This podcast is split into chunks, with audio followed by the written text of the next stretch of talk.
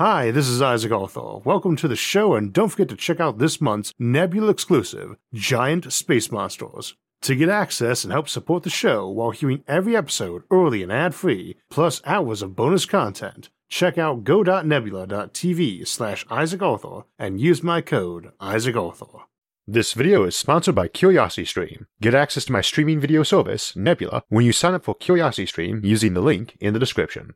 Science fiction often kicks around terms like the rights of sentient beings. If that's going to be the standard for how we treat new species that we meet, or make in the future, we better give some serious thought now to what we truly mean by sentient. So today we'll be exploring the concept of sentience, what it is and if we can replicate it, along with the parallel concept of sapience. Neither is a very easy concept to define, but that's probably the best place to begin. Sentience is considered to be the capacity to feel, perceive, or experience subjectively, and is often considered separate from the faculty of reasoning or thinking. It is the ability to experience sensations, which tells us both a lot and very little. Sentience is one of those fundamental philosophical concepts that is hard not to talk about self referentially, but in many ways it isn't just part of what you are, but the bit of you that lets you even be aware there is a you. We have a classical expression by Rene Descartes, cogito ergo sum, or I think, therefore I am, and that's often interpreted as a proof or assertion that the capacity for thought and the capacity for existence are the same thing, and indeed many folks think it is, but the concept is not saying that because a rock does not think it does not exist, or even that you do exist, but rather there is no point in doubting your own existence. Don't let the therefore confuse you, this isn't a logical syllogism or conclusion, it's an articulation of the self evidence of your existence. You can roll back and question every first principle or assumption until you eventually end up questioning if you even exist, but doubting your own existence is not a coherent concept, because if you did not exist, who would be doing the doubting? So we can't prove we exist or are sentient, certainly not to anyone else, but we can say that doubting either is pointless, and I want to say that from the outset because we will not waste any more time today challenging if there is such a thing as you or I, and if we are thinking, feeling entities. There's a long standing tendency of some folks to get ultra reductionist about concepts like personal existence, sentience, and free will, and question them from a scientific standpoint. Which is all well and good, but the entire basis of science is that an individual can make observations about the universe around them and draw conclusions from it. Any conclusion you draw from your observations that calls into question your ability to make observations or your own existence is logically incoherent. This is what we mean when we say things like science can't prove that science is the only way to learn the truth. The core of science is an unprovable assumption that a sentient mind can employ reason to their observations to determine things. Anything it proves which calls that notion into question can be dismissed. Which is also a good reminder that philosophy is valuable. Sadly, it tends to get dismissed and undertaught a lot these days. Philosophical question is often a euphemism for mere academic discussion with no practical application. But if we don't want to repeat some of the other mistakes of history, these are questions we really need to have an answer for before we meet any evolved alien life or create any artificial intelligence. Folks often don't realize that the entire field of science is a subset of philosophy under what's called natural philosophy. Since science is specifically focused on understanding the natural, material universe, it unsurprisingly tends to offer us the best return on investment for cranking out valuable technologies, medicines, and so on, which can make it seem like the most valuable area of knowledge, but also to some as the only area of knowledge with value, so much so that they skip understanding the assumptions underlying it. We are going to be talking some today about the neurology and chemistry of thought, but we are more focused on the philosophy angle today, as without it, folks can tilt to a reductionist take on concepts like thought. However, it's the same as asking what Shakespeare is and saying that at its core, A Midsummer Night's Dream is composed of various chemicals we classify as ink on the surface and upper layers of complex fibers we refer to as paper. We can analyze how the brain works, but when we ask what sentience is, or what thought is, or what love or trust are, if you are coming back with an answer of certain configurations of neurons, or these hormones or chemicals, you are coming back with the same sort of answer that says a classical piece of literature or science is just ink and parchment, or zeros and ones in a database, or that math is simply circuits firing inside a computer. These are but the substrates on which these objects or concepts operate. Those substrates should not be ignored and can impact the concept or abstract object, but they are not the totality of it. A book is not simply ink and paper, a mind is not simply neurons. I also mentioned a concept called sapience, and we want to sketch that concept out in contrast to sentience. First, we often discuss animal life or hypothetical alien life and ask if it is intelligent or sentient, or sometimes sapient and I'll even coin and throw in the term Pythient later today. I often do use all three casually as interchangeable, but they are not. If sentient is considered to be the capacity to feel, perceive, or experience subjectively, then it is something we can say many animals possess. We are prone to anthropomorphizing our pets and granting them levels of understanding they almost certainly lack, or trying to humanize their worldview, but regardless of that habit, they very clearly feel happy or sad, they perceive the world around them, and they experience events and remember them. So they are sentient. A rock is not. In between the higher mammals and inanimate objects, there is presumably a line where sentience ends, but it's hard to pin down and might be rather hazy. We will return to that later. Sometimes operational definitions are more useful for discussion than rigorous ones. In discussion of cognition, it's often useful to find some tone to mean whatever the heck the core thing is that human minds do that the best animal minds clearly do not. Uh, we can call it sentience or consciousness or whatever, but it's a very useful term that shortcuts discussions floundering over terminology. On the other end of things, we have sapience, which derives etymologically from the Latin for being wise, and has a fair few variations on definition, but usually is having or showing great wisdom or sound judgment, or having or showing self awareness. We often use it loosely as a separation point between the smart animal and the human intellect, as indicated by the species name Homo sapiens, meant to distinguish us from various other human predecessors in the hominids, or more broadly primates,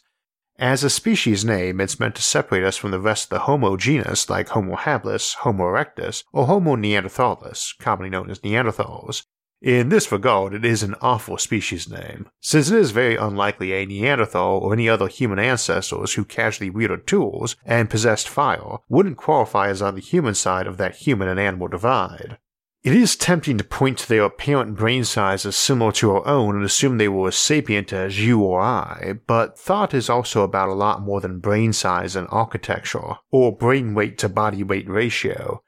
It's quite possible archaic humans, if raised in the here and now, would be mentally indistinguishable from you or I, but they were not, and we want to resist the urge of thinking of this concept as just a matter of hardware, all the more so since your brain's configuration is highly malleable, and its capacity is influenced by how you personally have trained and used it in your lifetime. In most uses of sapience as some other level beyond sentience, what is basically being said is that this is a trait an animal needs to be doing technology and civilization. That is certainly debatable, but tends to be how I use it on the show, if for no better reason than it tends to be used that way in conversation about intelligent alien life. It is probably a bad idea to think of sapience as a subset of sentience or its pinnacle, but we would expect to only encounter abstract conceptualizing, technology, and complex artificial systems with sapience and sentience, not one or the other. What do I mean by complex artificial system? Well, a hive or a horde is a system of interaction between life forms, even sentient ones for some hordes, but it is natural, whereas Congress or Parliament or a board of directors and the charters or constitutions running them are artificial systems, and that is something we would expect to be the exclusive domain of sapient entities. Though I want to be a little bit careful here about implying the ability to handle abstract concepts and sapience are the same thing, as that is debatable too, but we would expect them to overlap. Moving back to sentience overall, we described it as a capacity to feel, perceive, and experience subjectively, the last bit, experienced subjectively, means a cognitive and emotional experience, as opposed to the actual events of the experience. A tree can experience being cut down, a rock can experience being crushed and thrown into a smelter and emerging as some cutlery, but there is no feeling of anxiety expressed by that rock, for instance, and the tree or rock's reaction to the event was pretty much limited to its material structure obeying the basic laws of physics. We usually hold that only animals are sentient and specifically only vertebrates, though there's argument if there are exceptions. This is why we don't like using sentience to discuss alien life or rights, or animal rights for that matter, because a frog qualifies as sentient but isn't usually considered to have many if any rights. Few of us contemplating interaction with alien worlds and native life are expecting to encounter something of that intellect and try to establish a treaty with them, or argue if they own that planet. Even we say things like a given region belongs to a native flora or fauna, not us, we are not implying they have the right to administer or sell it, any more than an orphan toddler whose parents died and left them some money can make business decisions about those funds and properties. Nor should we just say that planets with sentient life should be quarantined while those without should not be, like some planet occupied by a simple and mindless lichen. Of course, we could, but the implication is that sentience holds some special status for a right to property, or to exist, and I don't think most view a frog as vastly more valuable than a redwood tree. Whether or not we preserve an alien ecosystem might hinge on many things, but probably not specifically whether or not it has life that meets the standard of sentience or not specifically. Similarly, we wouldn't want to draw the line on if you could own property as if you are sentient or not, assuming we are acknowledging the concept of property rights in the first place, which many people do not. It's catchy when Optimus Prime says freedom is the right of all sentient beings, or in the classic episode of Star Trek The Next Generation, The Measure of a Man, where they are arguing if Commander Data is property of Starfleet or an individual sentient being with rights and freedoms with the Federation. But whether or not that should be true, that obviously is not how we define it. You can own a cat or dog and clearly they are sentient, or it seems clear anyway. Testing that is tricky, and we will get to the self awareness test for animals and concepts like the Turing test for artificial intelligence momentarily, as potential ways to determine if something is smart enough to have rights. Of course, where rights come from is pretty important to discussing who should have them, and while science can't offer us data on which to base our answer, it is not a question science is capable of answering. Science can help you identify who has the quantifiable traits you consider important, say an IQ of such and such, or capacity to recognize oneself in a mirror, but it can't tell you who should have rights because it isn't a concept science can explore, except in the context of what the biological influences are on how we determine rights, or, in other words, you can discuss the ethics of science but not the science of ethics. Maybe all sentient things should have rights, maybe only sapient ones should, maybe natural rights are a delusion, but science can't answer that one. What it can answer, or help us answer, is who has traits we think indicate sentience like self awareness, and we often use mirrors for this. Does something recognize itself in a mirror? Now, not doing so doesn't mean something is not self aware. Obviously, something with bad vision or no vision can't pass the mirror test. Others might be pretty small compared to another animal, but still try to attack or befriend the mirror image. But tests like this with animals helped us identify some different types and flavors of self awareness.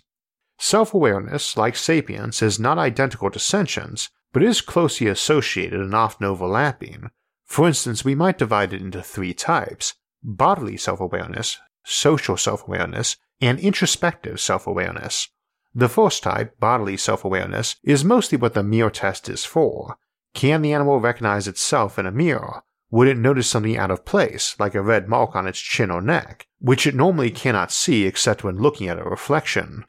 This is the awareness of that basic self as separate from the environment around them, and often thought of as the simplest type of self awareness, it might be quite peculiar in something like a sentient alien algae on top of water, which only knows its existence in terms of day and night, cold and warm, up above layer of air, down below of water, and sandy coast on side. That might get very blurry if it came to think of itself as a world brain encompassing everything, even if only that thin surface layer was involved in thought. Where you begin and end as a person physically seems rather obvious, but one might imagine folks thinking of their clothes as part of them, or their hair or upper layer of skin, which are both technically dead, or those lost hairs and skin as still part of themselves, or their bones as not, instead as some rock. Here, for self awareness, we mean that they recognize themselves as physically distinct from their environment and don't care about the boundary condition, whether or not they should include their shell, for instance, which they may have acquired from another life form, but it might matter a lot for some aliens, this requires a sense and detection capacity, which we generally call proprioception or self movement and body position.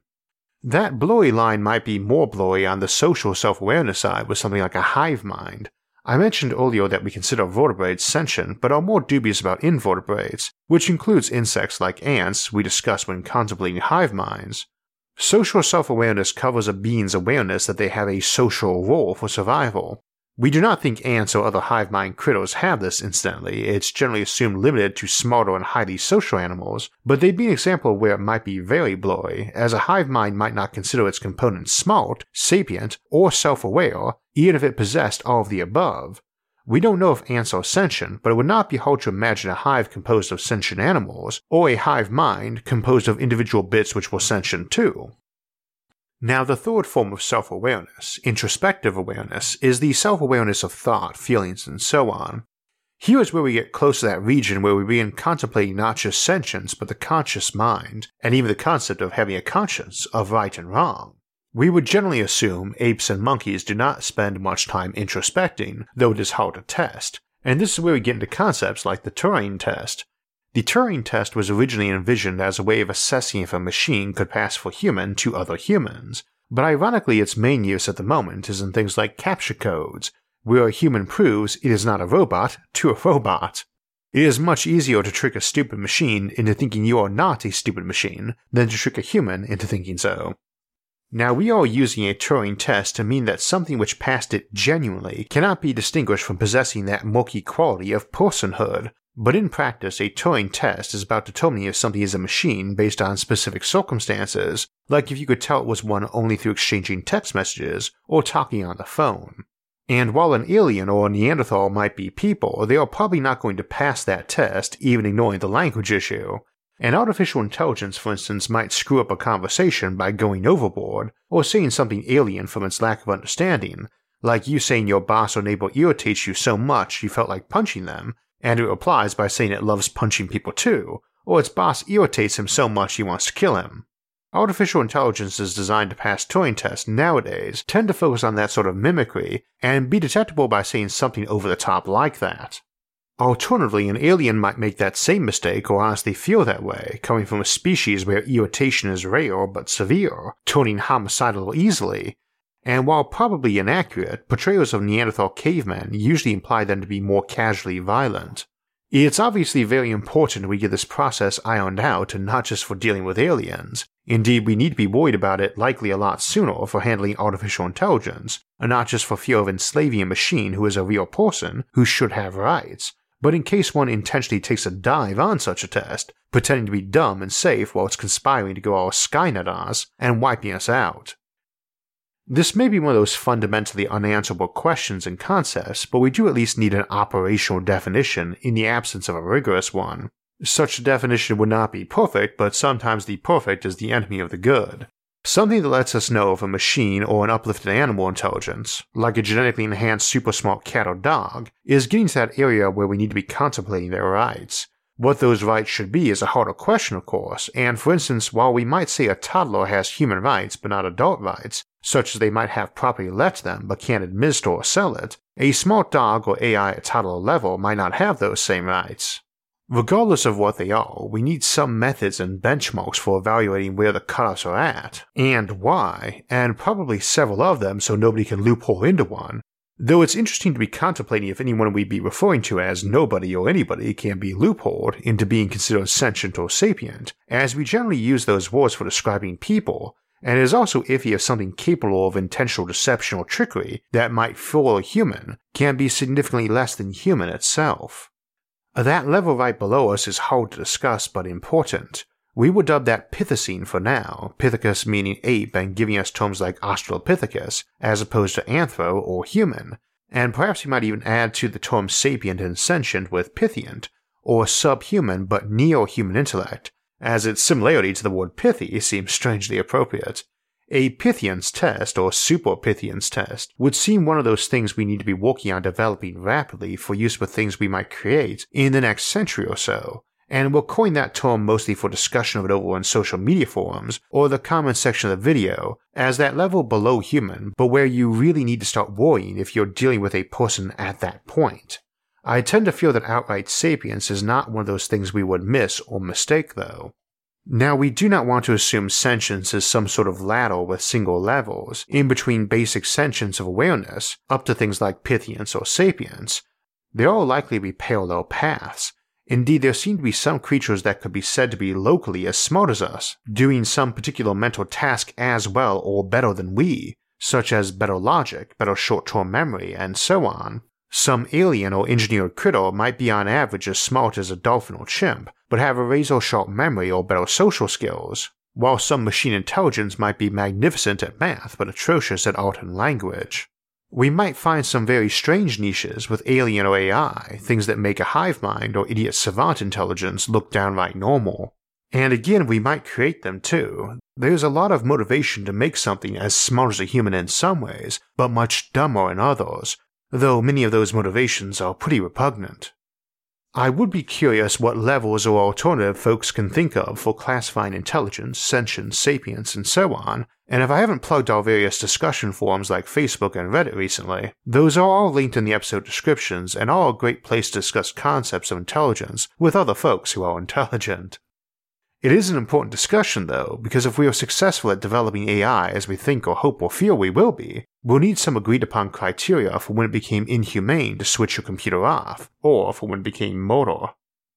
So we'll be continuing our discussion of artificial intelligence next week, and we'll get to unveiling our April schedule in a moment. But while working on this episode to get it ready for airing, and polishing up our episode on posthumanism for next month, I had a few thoughts on a common point we get raised in dealing with hypothetical aliens, posthumans, or machine intelligences that are just so far ahead of us in intelligence that it is at least as big a gap as human and primate, this often leads to analogies about them viewing us as ants, and we're going to spend a few minutes talking about whether or not that's a valid perspective in an extended edition of this episode over on Nebula. I've taken to doing short episode follow ups, some on Nebula, and some during our live stream mid episode breaks of late, like the one we'll have this weekend, for topics where it doesn't feel like a whole new episode is warranted as a sequel, but I have a bit more to say, and if you'd like to catch the ones on Nebula, they do replace our sponsor reads, our episodes come out on Nebula early and ad free, and we do have some exclusive episodes like our Coexistence with Aliens series, as well as these new Nebula Plus extended editions. Now, you can subscribe to Nebula all by itself, but we have partnered up with CuriosityStream, home of thousands of great educational videos, to offer Nebula for free as a bonus if you sign up for CuriosityStream using the link in our episode description. This means you can watch all the amazing content on CuriosityStream, like The Brain Factory, which documents science's efforts to transfer the human mind to a digital avatar, but also all the great content over on Nebula from myself and many others, you can get all that for less than $15 by using the link in the episode's description.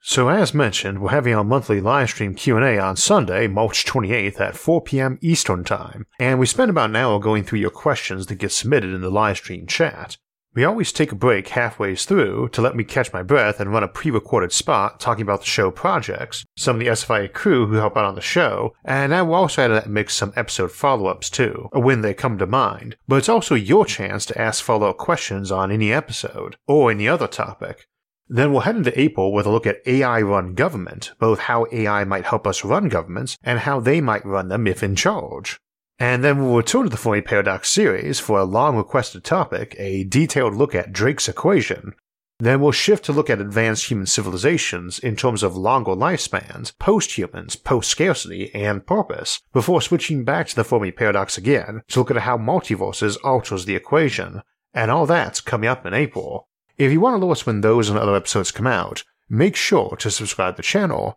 and if you'd like to help support future episodes, you can donate to us on Patreon or on our website, isaacarthur.net, which I'll link in the episode description below, along with all of our various social media forums, where you can get updates and chat with others about the concepts in the episodes and many other futuristic ideas. You can also follow us on iTunes, SoundCloud, or Spotify to get our audio only versions of the show. Until next time, thanks for watching and have a great week.